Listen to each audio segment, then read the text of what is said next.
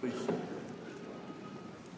God's grace, mercy, and peace be multiplied to each and every one of you in the name of Jesus. Amen. A portion of the Word of God that we're going to focus on today from Romans chapter 8 reads as follows very familiar. I'm convinced that neither death nor life, nor angels, nor rulers, nor things present, nor things to come, nor powers, nor height, nor depth, nor anything else in all creation will be able to separate us from the love of God in Christ Jesus our Lord. It's the Word of God. Please be seated.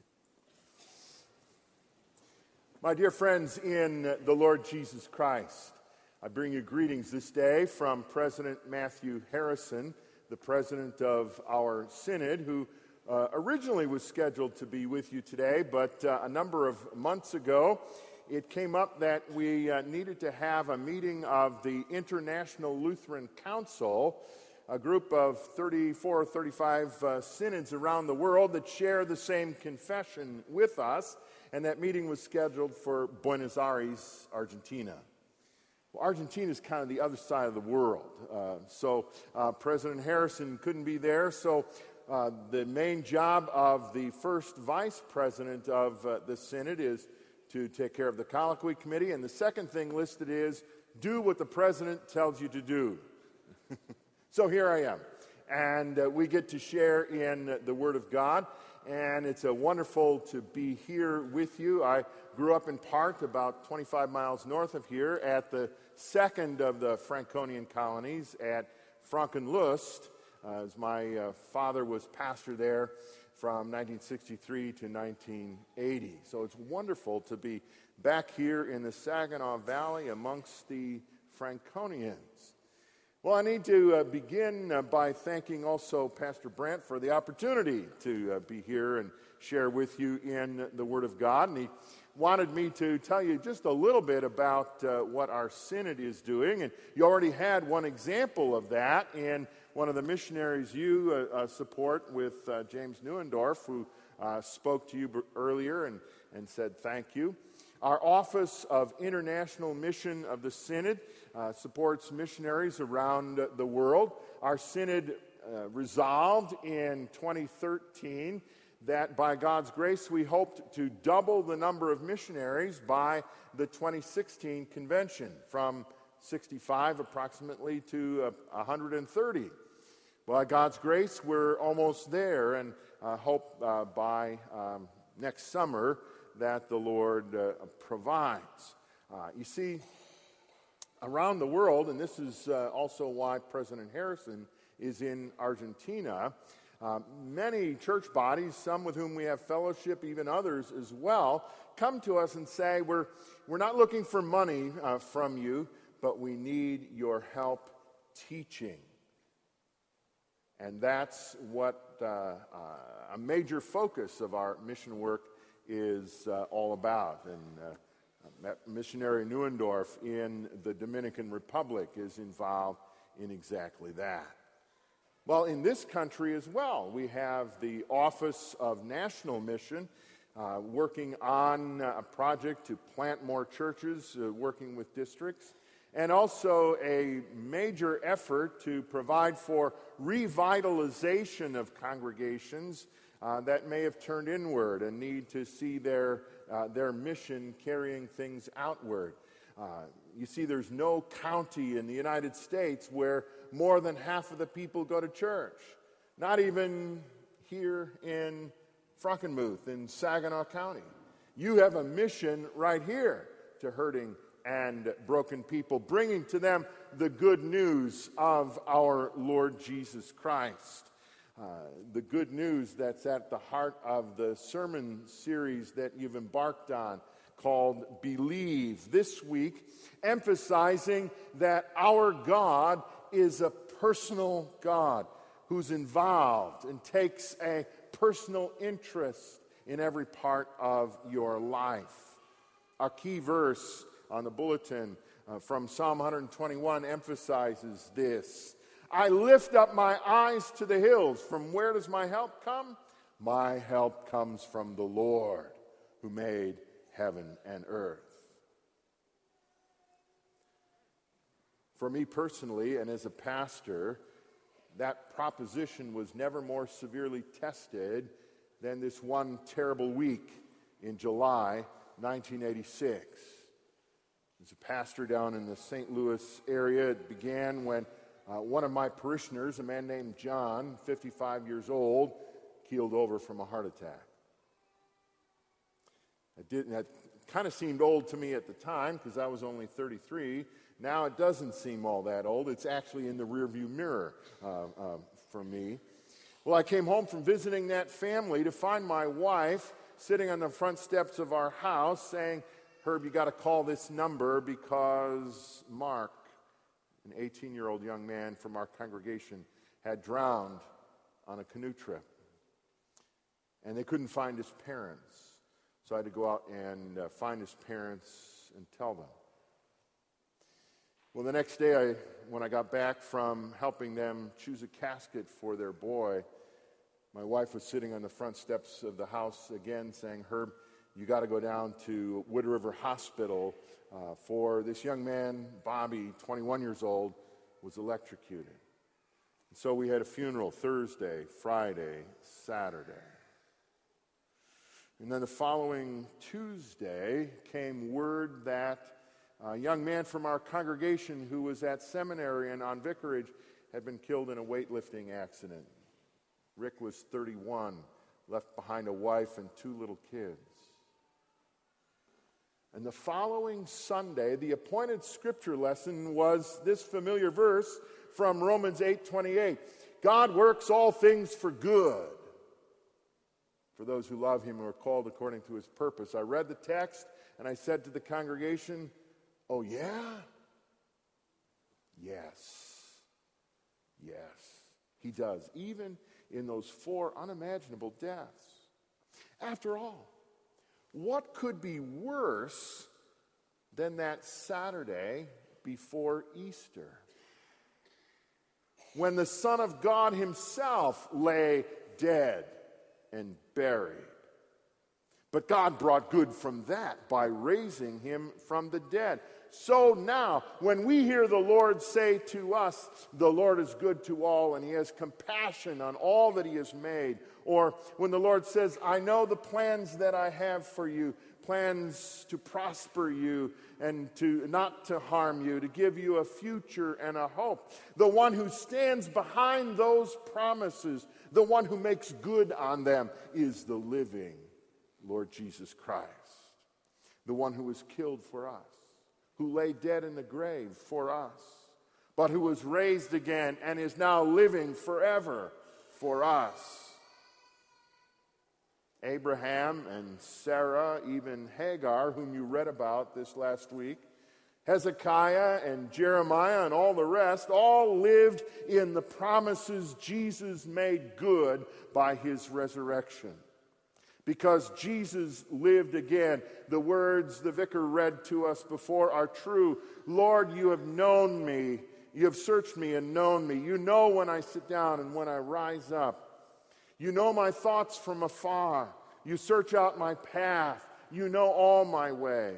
Yes, the living Lord Jesus is the one who said to us, You don't have to worry about tomorrow.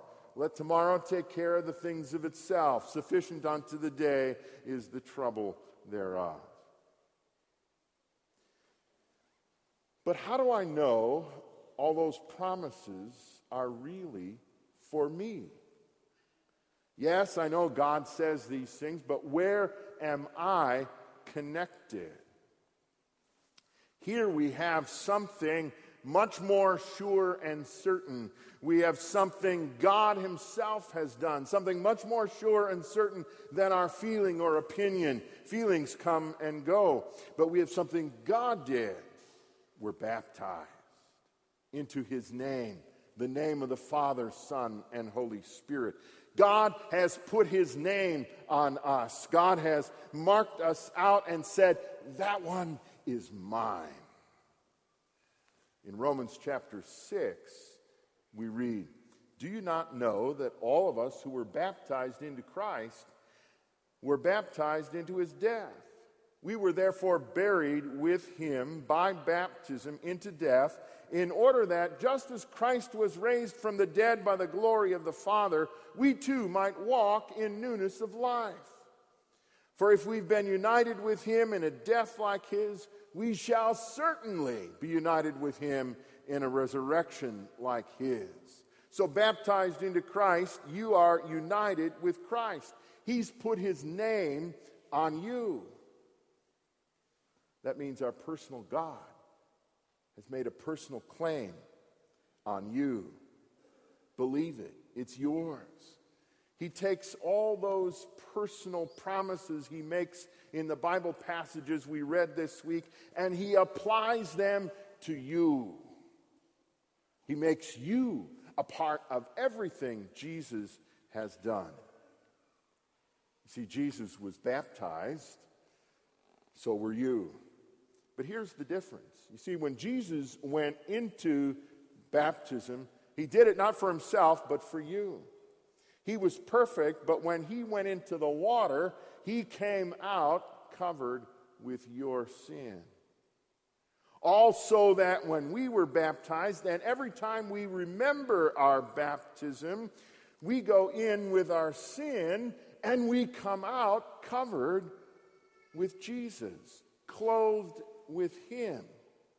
He receives our sin and gives us His holiness.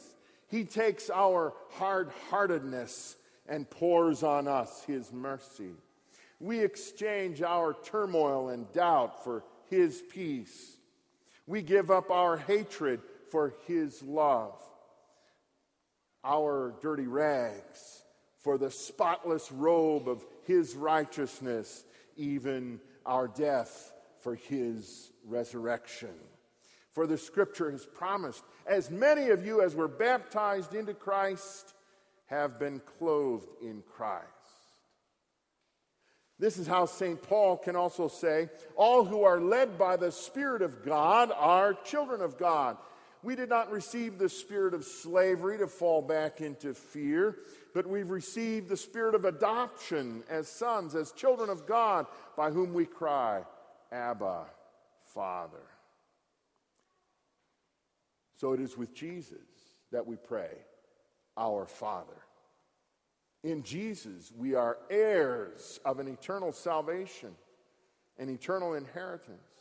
In Jesus, we call God Father, for we are heirs of God, fellow heirs with our brother Jesus Christ.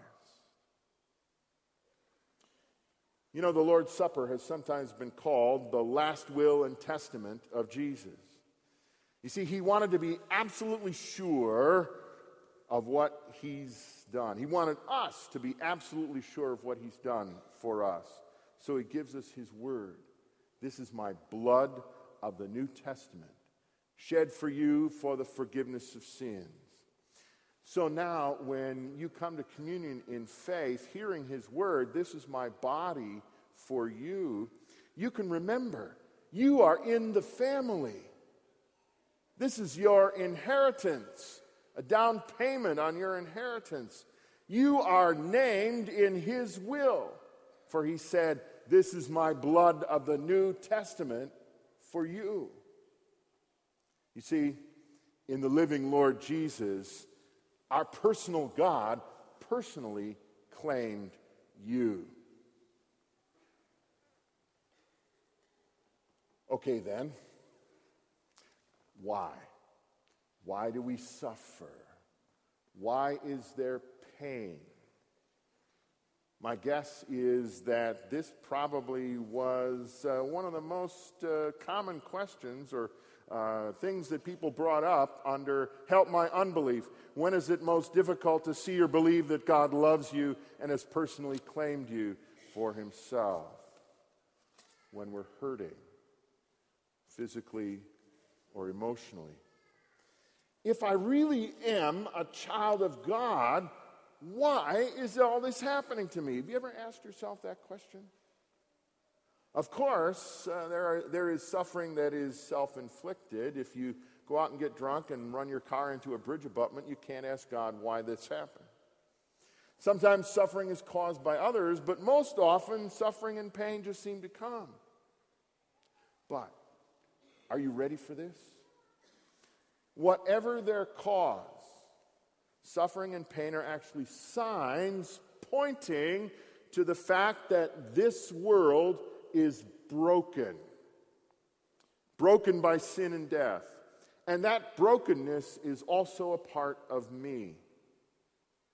And the Word of God also calls us to look up from our pain and suffering to see that in Jesus we have the promise of a new world in His resurrection from the dead, a new world where He heals every brokenness and takes it all away. So now let me ask do you think God is big enough, personal enough, loving enough to do everything necessary to bring you to eternal life? Of course, He is. That's what the scriptures meant when they said, If God be for us, who can be against us? He who did not spare his own son, but gave him up for us all, how will he not also, along with him, graciously give us all things? Got that? Okay, now let's make the question a little harder. Is God big enough, personal enough, loving enough, even to use our suffering and pain for His purpose? Use it to strip away from us all those things that don't ultimately matter because you see, He wants to draw us to Himself forever. Can he do that? Of course he can. And he's already done it in the cross of Jesus. This is what the scripture meant when it said, Who shall bring any charge against God's elect? It is God who justifies them. Who is there to condemn? Christ Jesus died and rose. So, in all these things, we are more than conquerors through him who loved us. And you can count on all of this to be true also for you. For in Jesus, our personal God has a personal stake in you. He put his name on you, he's claimed you for himself. I have a son, now 35 years old, who spent 11 years in the United States Army Iraq, Afghanistan, the whole nine yards. And a lot of things happened, and uh, uh, in some ways, he drifted away. I talked uh, a lot to a pastor friend about this who encouraged me keep on praying. And he asked, Your son is baptized, right? Yes, yes. God put his name on him, right? Yes. And he asked me, Do you think God will ever abandon his name? Well, no. He won't. And he said, Your son may run from God, but keep on praying because God will run after him. And yes, he is. Yes, he is, drawing him back. Our personal God has a personal claim on him and on you. This is also, by the way, what gives us the right to come to the Father in prayer praying in Jesus' name. The image of the text is that we kind of crawl up into his lap as a little child crawls up into the lap of his dad and calls him Abba, to ask whatever's on our heart. For you are children of God, heirs with Christ.